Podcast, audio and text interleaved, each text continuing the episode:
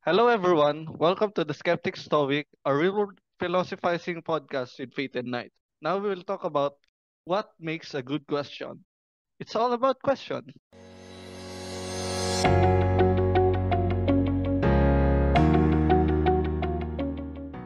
one specific na factor sa pamumuhay ng isang tao ay ang questioning. So, today we will talk about the art of question. What is a good question? What is a bad question? And when to ask a question and when not to ask a question.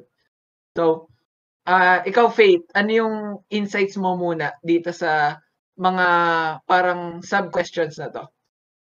Uh, ang gusto kong malaman sa perspective mo din kung meron nga ba talagang tinatawag tayo mga stupid questions or bad questions. So kasi pag makikita mo na tuwing pupunta tayo sa mga schools or sa mga movies, maririnig mo lagi na parang ang tanga nung tanong na binibigay ng mga estudyante sa mga teacher minsan ay na nagiging response sila na parang ang tanga naman ng tanong mo. So, sa uh, sa akin, uh, ano ba talaga yung ano, ano yung nagde-define or kung meron ba talagang mga hindi magandang tanong or kung may mas better lang ba? So, ikaw, ano, ano ba sa yung, uh, para sa ano ba yung magandang tanong? ayun doon tayo magsimula. Sige, doon muna tayo sa pag ano, pagtackle lang parang stupid question. Tingin ko personally, walang stupid question. Ang nagpapasama lang sa question ay first yung wording, second yung parang uh, pagkakataon para or yung oras para magtanong. Wording una bakit? Kasi may mga may mga ano, 'di ba iba-iba naman tayo ng pagkakaintindi or pagkaka-interpret sa mga bagay-bagay. So, yung mas siguro yung pinagtatanungan natin, kaya nga tayo nagtatanong sa kanila kasi may mas alam sila tungkol sa atin or hmm. gusto nating malaman. So, pag pangit yung wording mo sa taong may alam dun sa bagay na yon kaysa sa'yo, parang magmumukha kang ano sa kanila eh. Parang magmumukha ang bobo kasi alam na alam nila yon yung mm-hmm.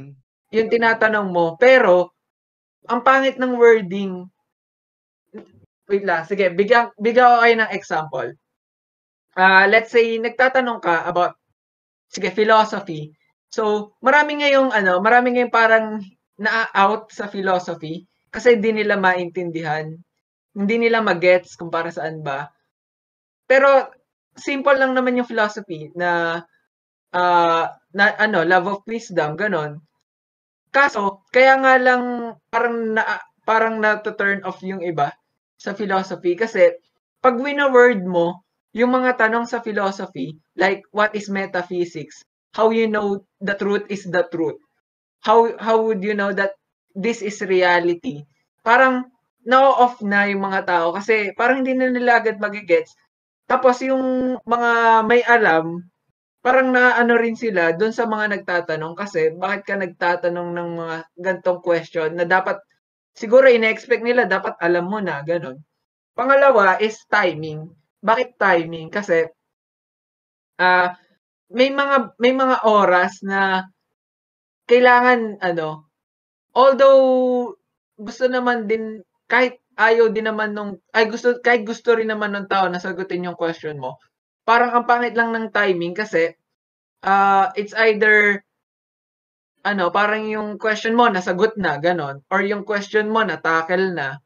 Or yung question mo, pwede mo namang pag-effortan na ikaw na lang yung ano, ikaw na lang yung mag-search about this question. Pero dahil bad nga yung timing mo, itatanong mo pa rin kahit na alam mo na hindi yun yung right time para itanong yung question na yun. So, for me, wala talagang stupid question it boils down to two factors which is wording and timing. Ikaw, anong anong insights mo about this one? Ayun, uh, gusto kong may gusto kong idagdag. Ngayon na-realize ko din positive sa sinabi mo na gusto kong i-explore din yung perspective ng pinagtatanungan kung bakit nila nasabi yun. Uh-huh. So, ang naisip ko naman about that, uh, base din, kunwari ako yung teacher na sinabihan or pinagtanungan. Siguro ang nakikita ko sa iniisip nila, siguro hindi kasi nakikita ng ibang estudyante yung opportunity to ask na undervalue yung opportunity na magtanong. Kasi ibig sabihin, kunyari, nagtatanong yung teacher or kahit na sino na yung, yung mga speaker na uh, is there any questions regarding do sa pinag-usapan natin? Opportunity yun eh, para matuto, para mag-progress. So parang dahil yung, kunyari, yung tanong mo, uh, walang connect doon sa pinag-uusapan. So parang in-undervalue mo yung una, yung time, yun nga. Tsaka yung opportunity na matututo ka, tsaka yung mako-correct nung nung speaker kung may gusto kang klaruhin. Pangalawa, uh, na gusto ko rin idagdag doon, siguro dahil kaya na undervalue yung opportunity to ask dahil aimless ano yung goal, ano yung intention ng tanong mo, kung bakit ayun yung natanong mo. So, minsan kasi, mm. yung mga tanong, di ba, uh, ang intention nila, para lang magbiro, re- uh. reto- rhetorics. So, parang, yun nga, anong goal, di ba? Kung ang goal mo yung matuto mag-progress, siguro you will come up with better questions. So, ayun na nakikita ko do sa perspective nung tinatanong. So, ngayon, sa tingin mo, gusto ko itanong sa iyo, doon naman tayo pumunta sa perspective ng nagtatanong. Sa tingin mo, bakit bakit sila hindi magaganda yung natatanong nila doon sa pinagtatanungan?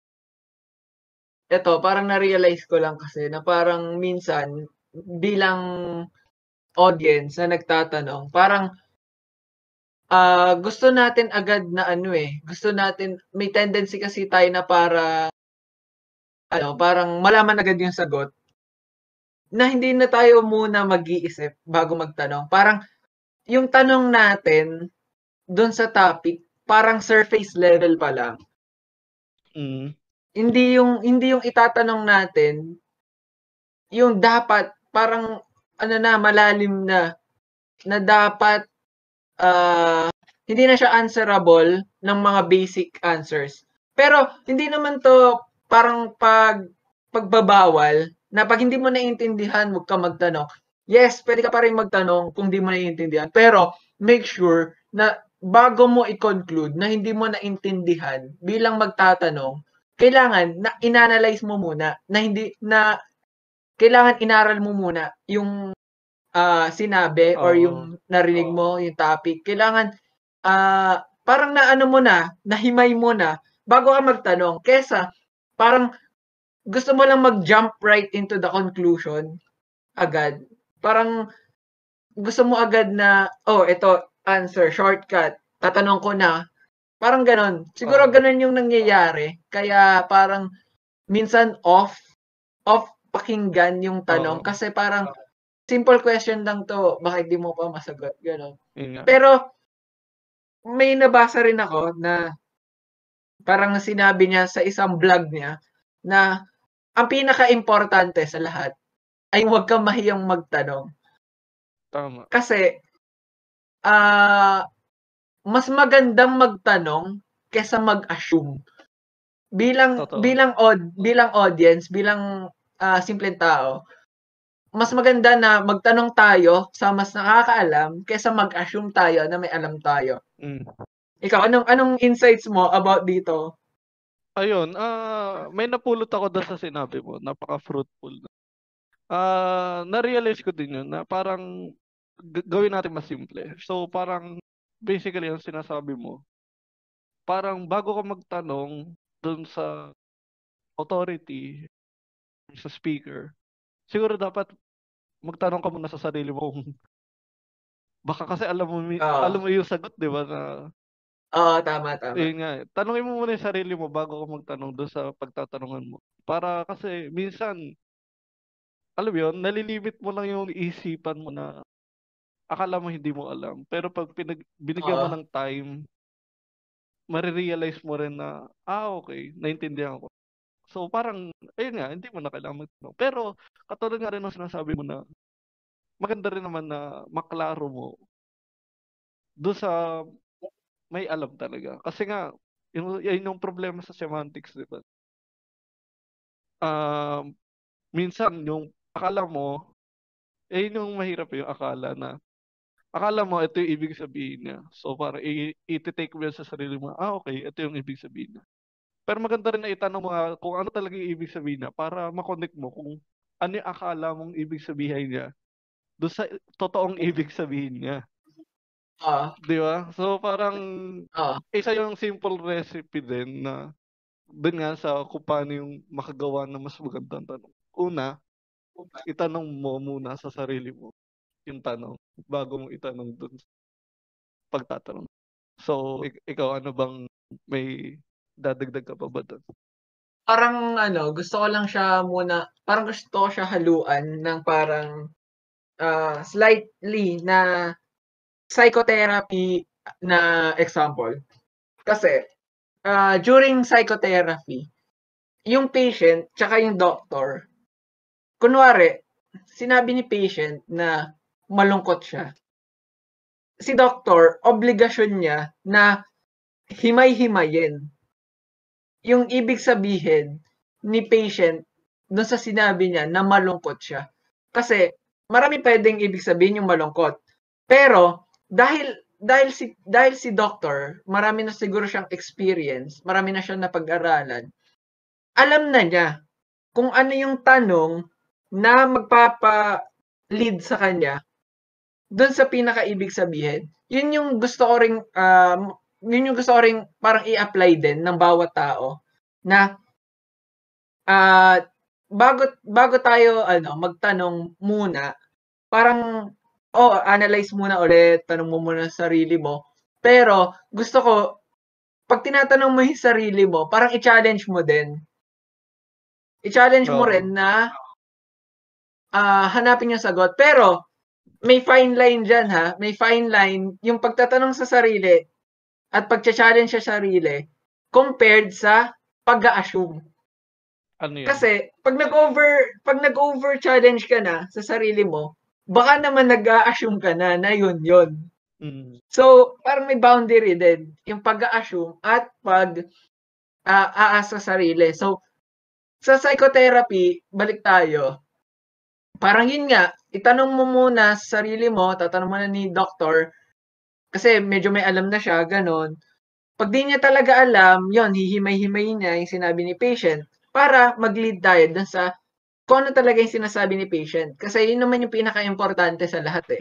Na malaman natin yung totoo. And napakahalaga talaga ng questioning. Kaya siguro ano, tama lang na parang alamin na natin ngayon kung ano yung factors na uh, bumubuo para matawag na good question. Kasi para naririnig natin, kunwari, sa kunwari sa klase, nagtanong ka ng unexpected mo na question. Parang, wala, gusto mo lang question, pero sabihin sa'yo nung nung professor mo or teacher mo or yung lecturer sabihin, that's a good question, Mr. Ganto ganyan.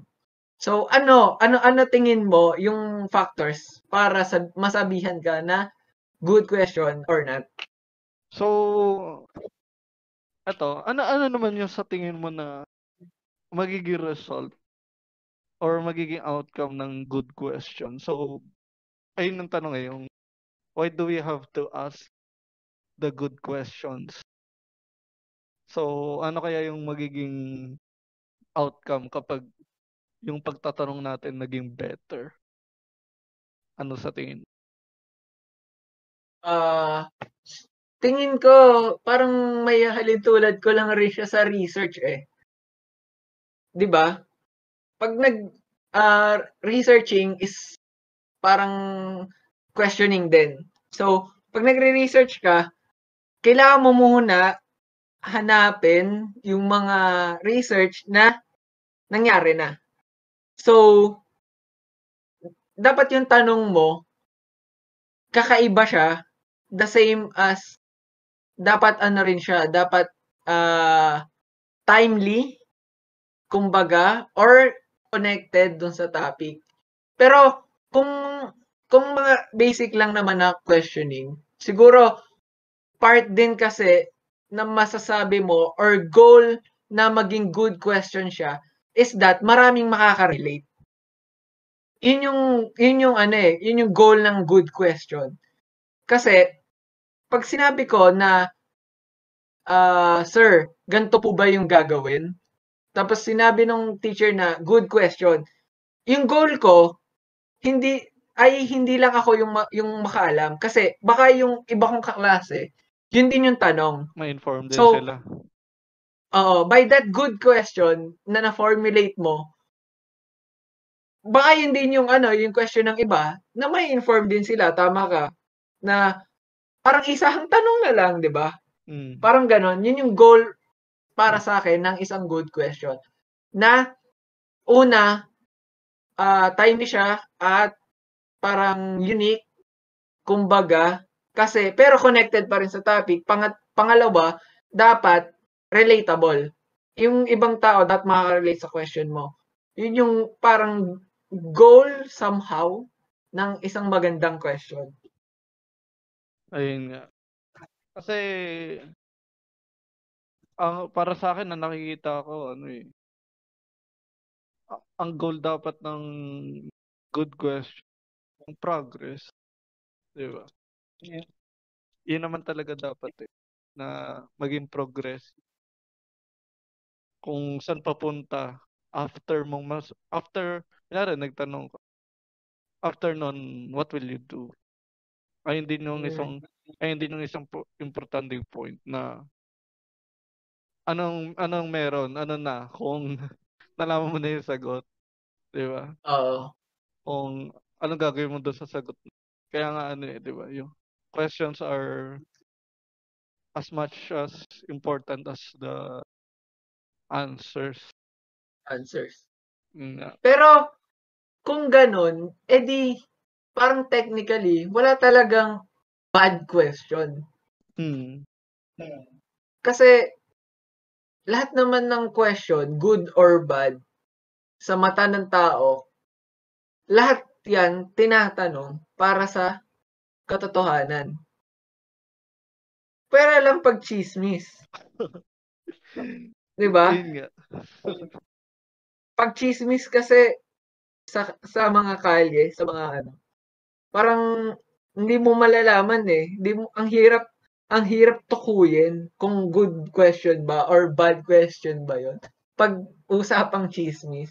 Pero uh, academically, walang walang good question, walang bad question. Everything is a question. Equal 'yan. Siguro nasasabihan lang good kasi it's either unexpected or yun nga, marami nakaka-relate or yung goal. Eh, paano yung... yung goal na mararating mo dun sa question na yun. Paano naman yung mga pointless na questions na kunyari, yung alam mo na alam ko yung sagot pero tinanong ka pa rin. Ano ano ano masasabi mo? Pwede ba nating consider yun na question?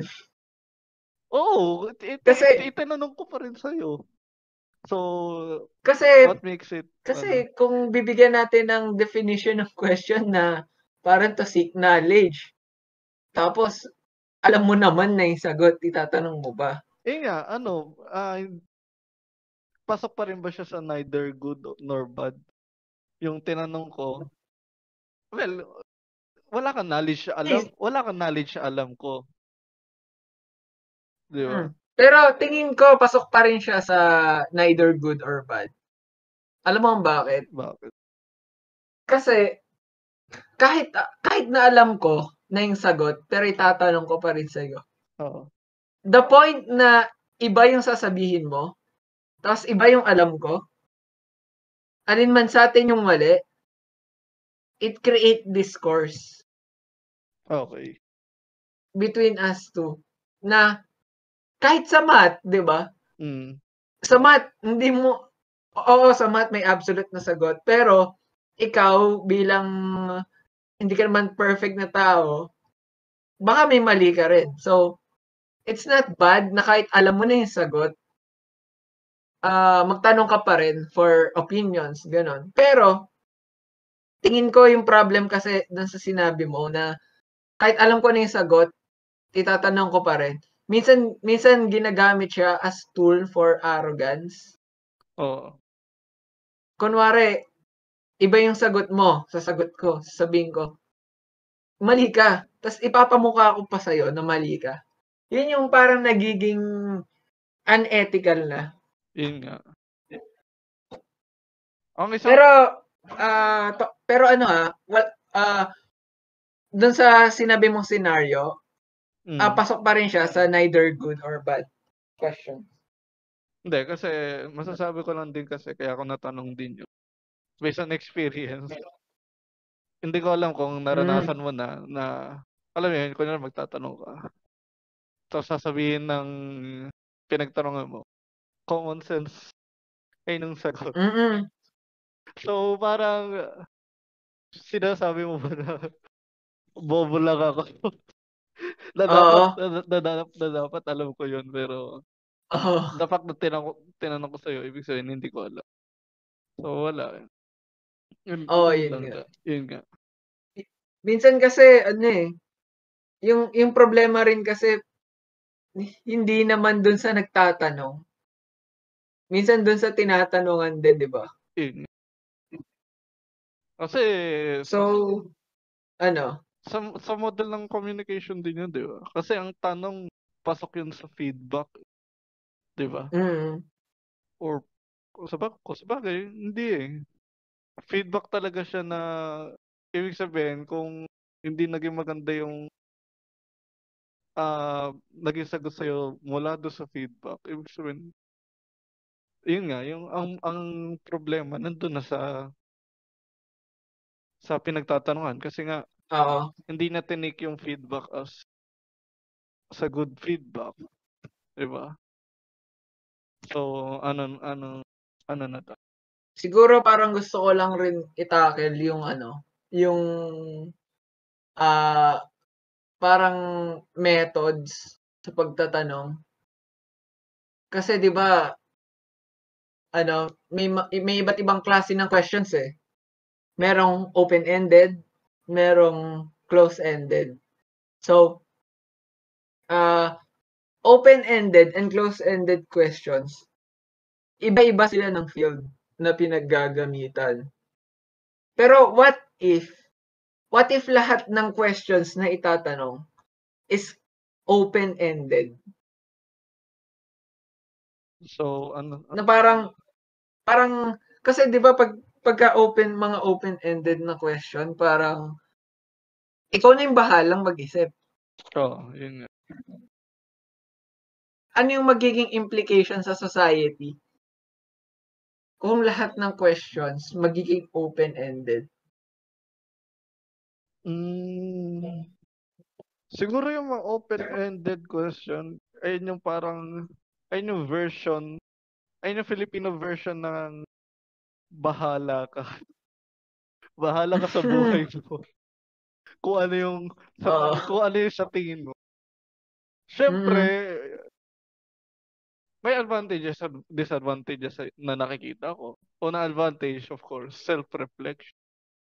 Na dahil mm-hmm. sa mga open-ended questions, yun nga, sa, sa sarili mo itatanong yun eh ano kaya nangyari? Ano kaya mangyayari doon? Or paano paano na kaya? Mm. So, yung disadvantage lang na naman na, na nakikita ko kapag puro ganun yung nag, nagiging tanong. Parang hindi siya nag-engage ng conversation, di ba? Na parang, yun nga, kaya nga na na-compare ko siya do sa bahala ka sa buhay mo. Kasi nga parang nasa sa'yo na yun. Parang yun na nga, hindi lang, hindi siya nag-engage or nag-encourage ng course. Depende na lang kung after nung itanong yon sa isa't isa, pag-uusapan nyo kung ano yung sa tingin nyo, ay nung, ay nung mas maganda, di ba? Na, Karoon ng discourse. Ayun nga, na, ano sa tingin mo nangyari sa ending na tatanong, itatanong nyo muna sa sarili nyo yon. So, pag may nakaisip na kayo, so, parang sasabihin mo, sa tingin ko, ganito. Mhm. E di, magkakaroon kayo ng sharing of ideas, brainstorming, gano'n. Makakaroon kayo ng iba't ibang perspective sa isang bagay. Ayun yung kagandahan ng Mhm. open-ended question. So, ikaw, sa ano ba sa tingin mo? Kaso, pag kung lahat magiging open-ended, parang, ano, yung mundo natin magiging full of uncertainty na. 'Di ba? Oo, Kung lahat tayo gagawa ng ending na gusto natin, ng meaning na gusto natin, wala tayong magiging parang, ah, common ground. Compared sa kung lahat close-ended, kung lahat may absolute na sagot. Lahat naman tayo parang namumuhay nabubuhay tayo sa ano lang, sa loob lang ng isang game, simulation. Kasi wala tayong choice. Wala tayong wala tayong free will kumbaga. Hmm, oo nga. Ang kaso Kasi lahat lahat predetermined na, lahat may absolute na sagot. Ayun nga. Kapag, actually ano, eh, yung close-ended question, madalas siyang ginagamit din talaga sa mga argumentation. May nabasa nga Mm. ako isang beses, parang advice siya or quote, na sinasabi niya na sa sa sa magandang argumentation kailangan 'pag nagtatanong ka alam mo yung sagot. Ayun yung sabi. Mm. Kasi nga ibig sabihin, kapag nagtatanong ka kasi ng close-ended question, nag-e-expect ka ng isasagot niya. Tas sa sagot na yun, kung ano man yung magiging sagot niya, alam mong may pambato ka dun. So parang ayun nga, ayun yung isang purpose ng close-ended questions. Na parang, alam mo yun, parang deduction Oo. para Pero kasi ano, eh, minsan yung mga Pinoy, may may tendency talaga sila na mag-lean into their ano, parang inductive side. Na parang jump agad sa ano, conclusion. Ano agad, husga agad, wala ng tanong-tanong. Ayun nga. So, eto ano, siguro nam ilayo natin dun sa sa technicality. Ah, tanong ko sa'yo, Sige. ano yung sa tingin mo na isa sa pinakamagandang tanong na nabasa, narinig, or nakita mo? Siguro for me, pinaka magandang tanong na itatanong mo paulit-ulit sa sarili mo is, how to live a good life? Bakit? Pag araw-araw mo yan tinanong sa sarili mo, yung how to live a good life, maybe, yun yung magiging moral compass mo. Hindi lang hindi lang para matulungan yung sarili mo, kundi para matulungan yung ibang tao. So for me, ah, yan yung tanong na itatanong mo sa sarili mo araw-araw at araw-araw kang mag-i-improve ng sagot. Ayun. What makes a good life and or how to live a good life? Ikaw ba? Ah, ah, eto nakita ko lang 'to sa isang nalimutan ko na rin, siguro sa isang vlog. Na-struck din talaga ako sa tanong na for some reason, kasi sobrang comple compelling niya at thought-provoking. So yung question na yun is, what do you think is the most important thing people must know about you? Hmm. So Sige nga, ba bakit, bakit? Bakit sobrang thought-provoking siya sa'kin, dahil tinatanong mo kung ano yung gusto mong makita ng ibang tao about sa'yo. Kung ano yung character na gusto mo ring i-build. 'Di ba? Hmm. Or para ma-simplify naman kung yun nga, yung pinakapag pagkatao mo. Kasi sa ating mga tao 'di ba sobr sobra yung mga misunderstanding natin sa isa't isa na parang to the point na hindi natin talaga kilala yung isa't parang puro tayo mga Mm. akala or yun nga yung assumptions about each other's uh, personality or yun nga yung likeness. Na parang yung tanong na to, ayun, parang ibibigay mo na yung sagot sa kanila na, okay, eto ako. Yung sagot dito, Mm. Ako to. Okay. So parang, Yan dapat mo malaman. yun nga, parang ito, ito rin yung pinakamahalaga sa akin. Kunyari, ah, may, actually, tinanong ko to sa isang kaibigan ko. So, naging sagot niya. Ah, ang most important thing daw na gusto niyang ipaalam sa iba na hindi siya mahilig sa tanong.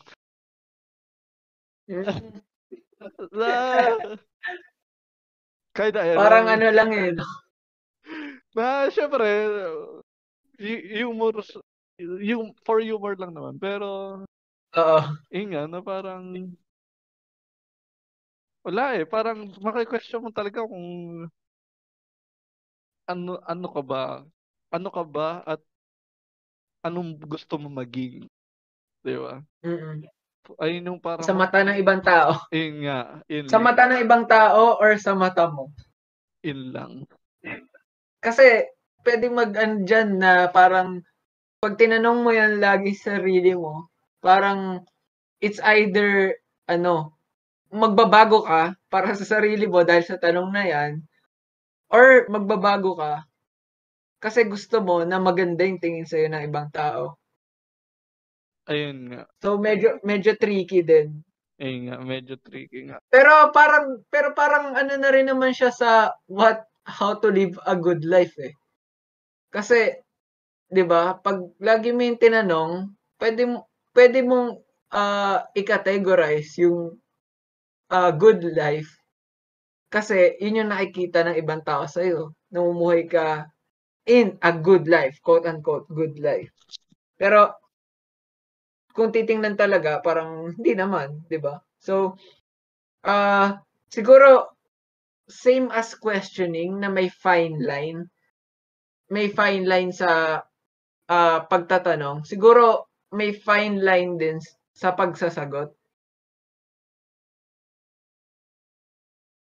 Kasi ano eh, um, may mga question din kasi na hindi mo masasagot agad. 'Di ba? Oo. Na, Uy, good point. Good point 'yan. yun nga, na kapag tinanong sa iyo, hindi naman, hindi ka naman, una, hindi ka naman pinipilit. Pangalawa, hindi, may mga tanong na hindi mo naman kailangan sagutin ngayon. Kasi Mm. ayun yung mahihirap ding tanong eh. Kasi parang yan, yan din yung naging backbone talaga ng human life. Yung mga biggest questions. Ayun yung patuloy nating hinahanap. Kaya nagkaka-purpose din yung buhay na. Kasi, ayun nga, katulad nga ng sinasabi ng iba.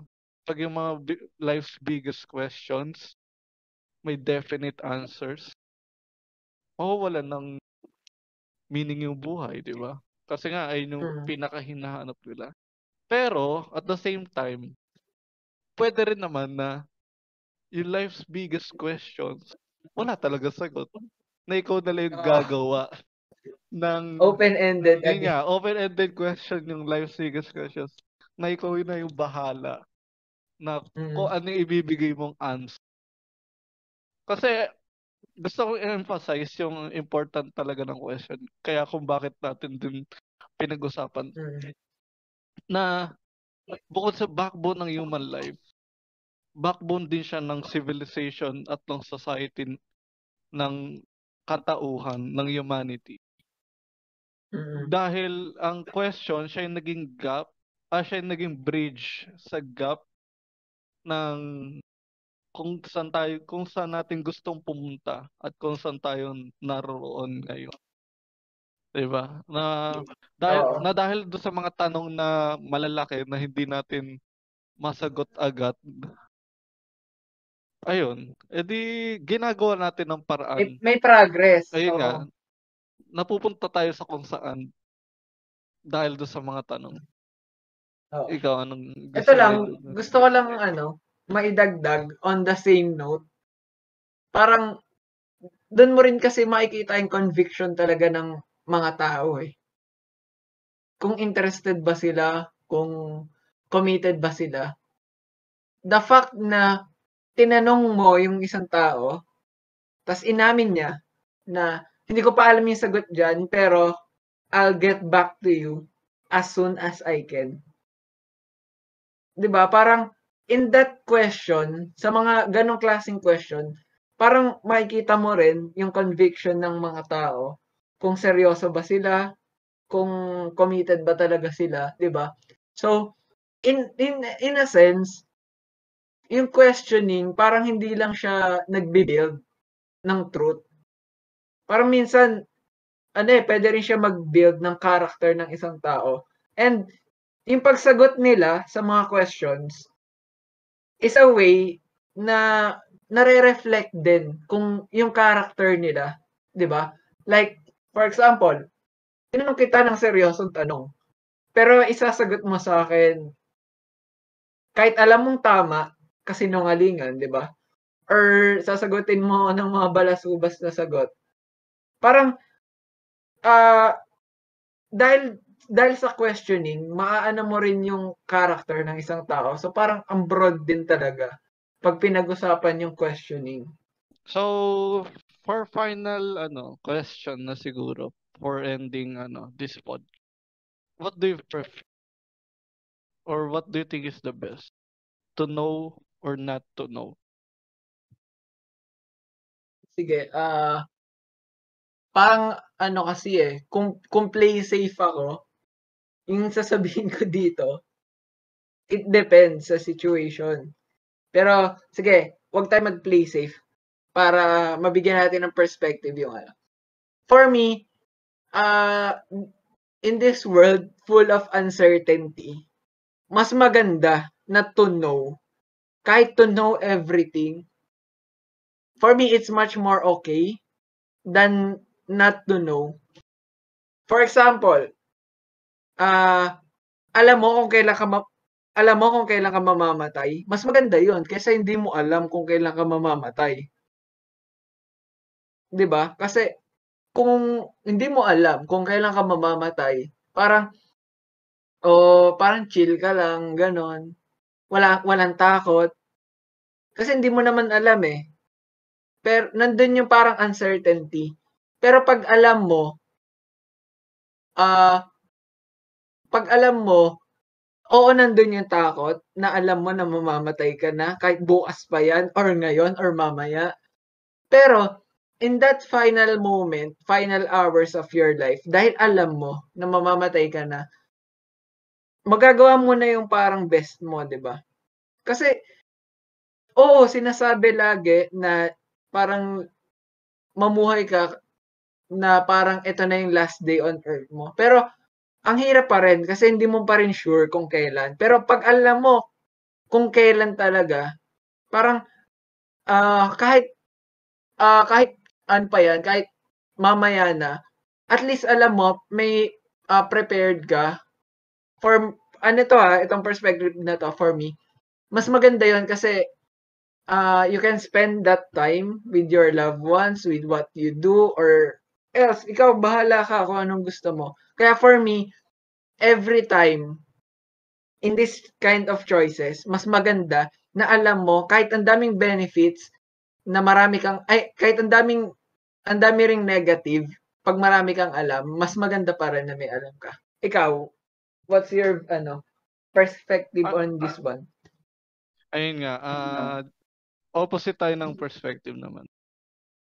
So, para sa para sa akin naman, I I don't want to know or I prefer not to know uh, everything, I guess.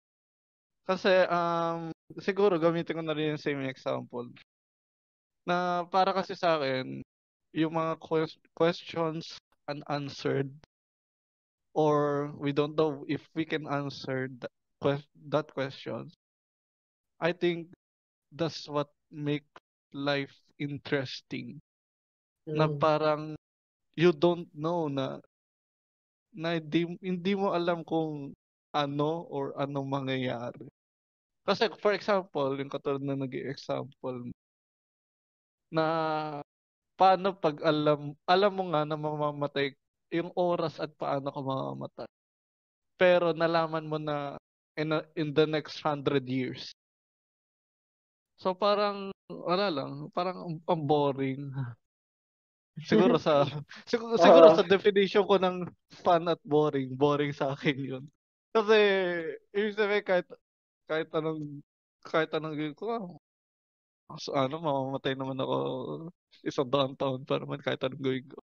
Or or kabaliktaran naman kung mamamatay ka na bukas or mamaya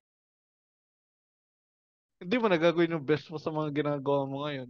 Parang yung alam mo yun yung slogan namin na gagawin mo pa yan, mamamatay ka na naman. Oo. so, ayun. Siguro, siguro dahil din sa uh, scientific ano influence na alam yun yung katulad ng conspiracy theories. Mm kasi doon kasi doon nag-uusbong yun eh sa mga bagay na hindi natin ma-explain at hindi natin malalaman.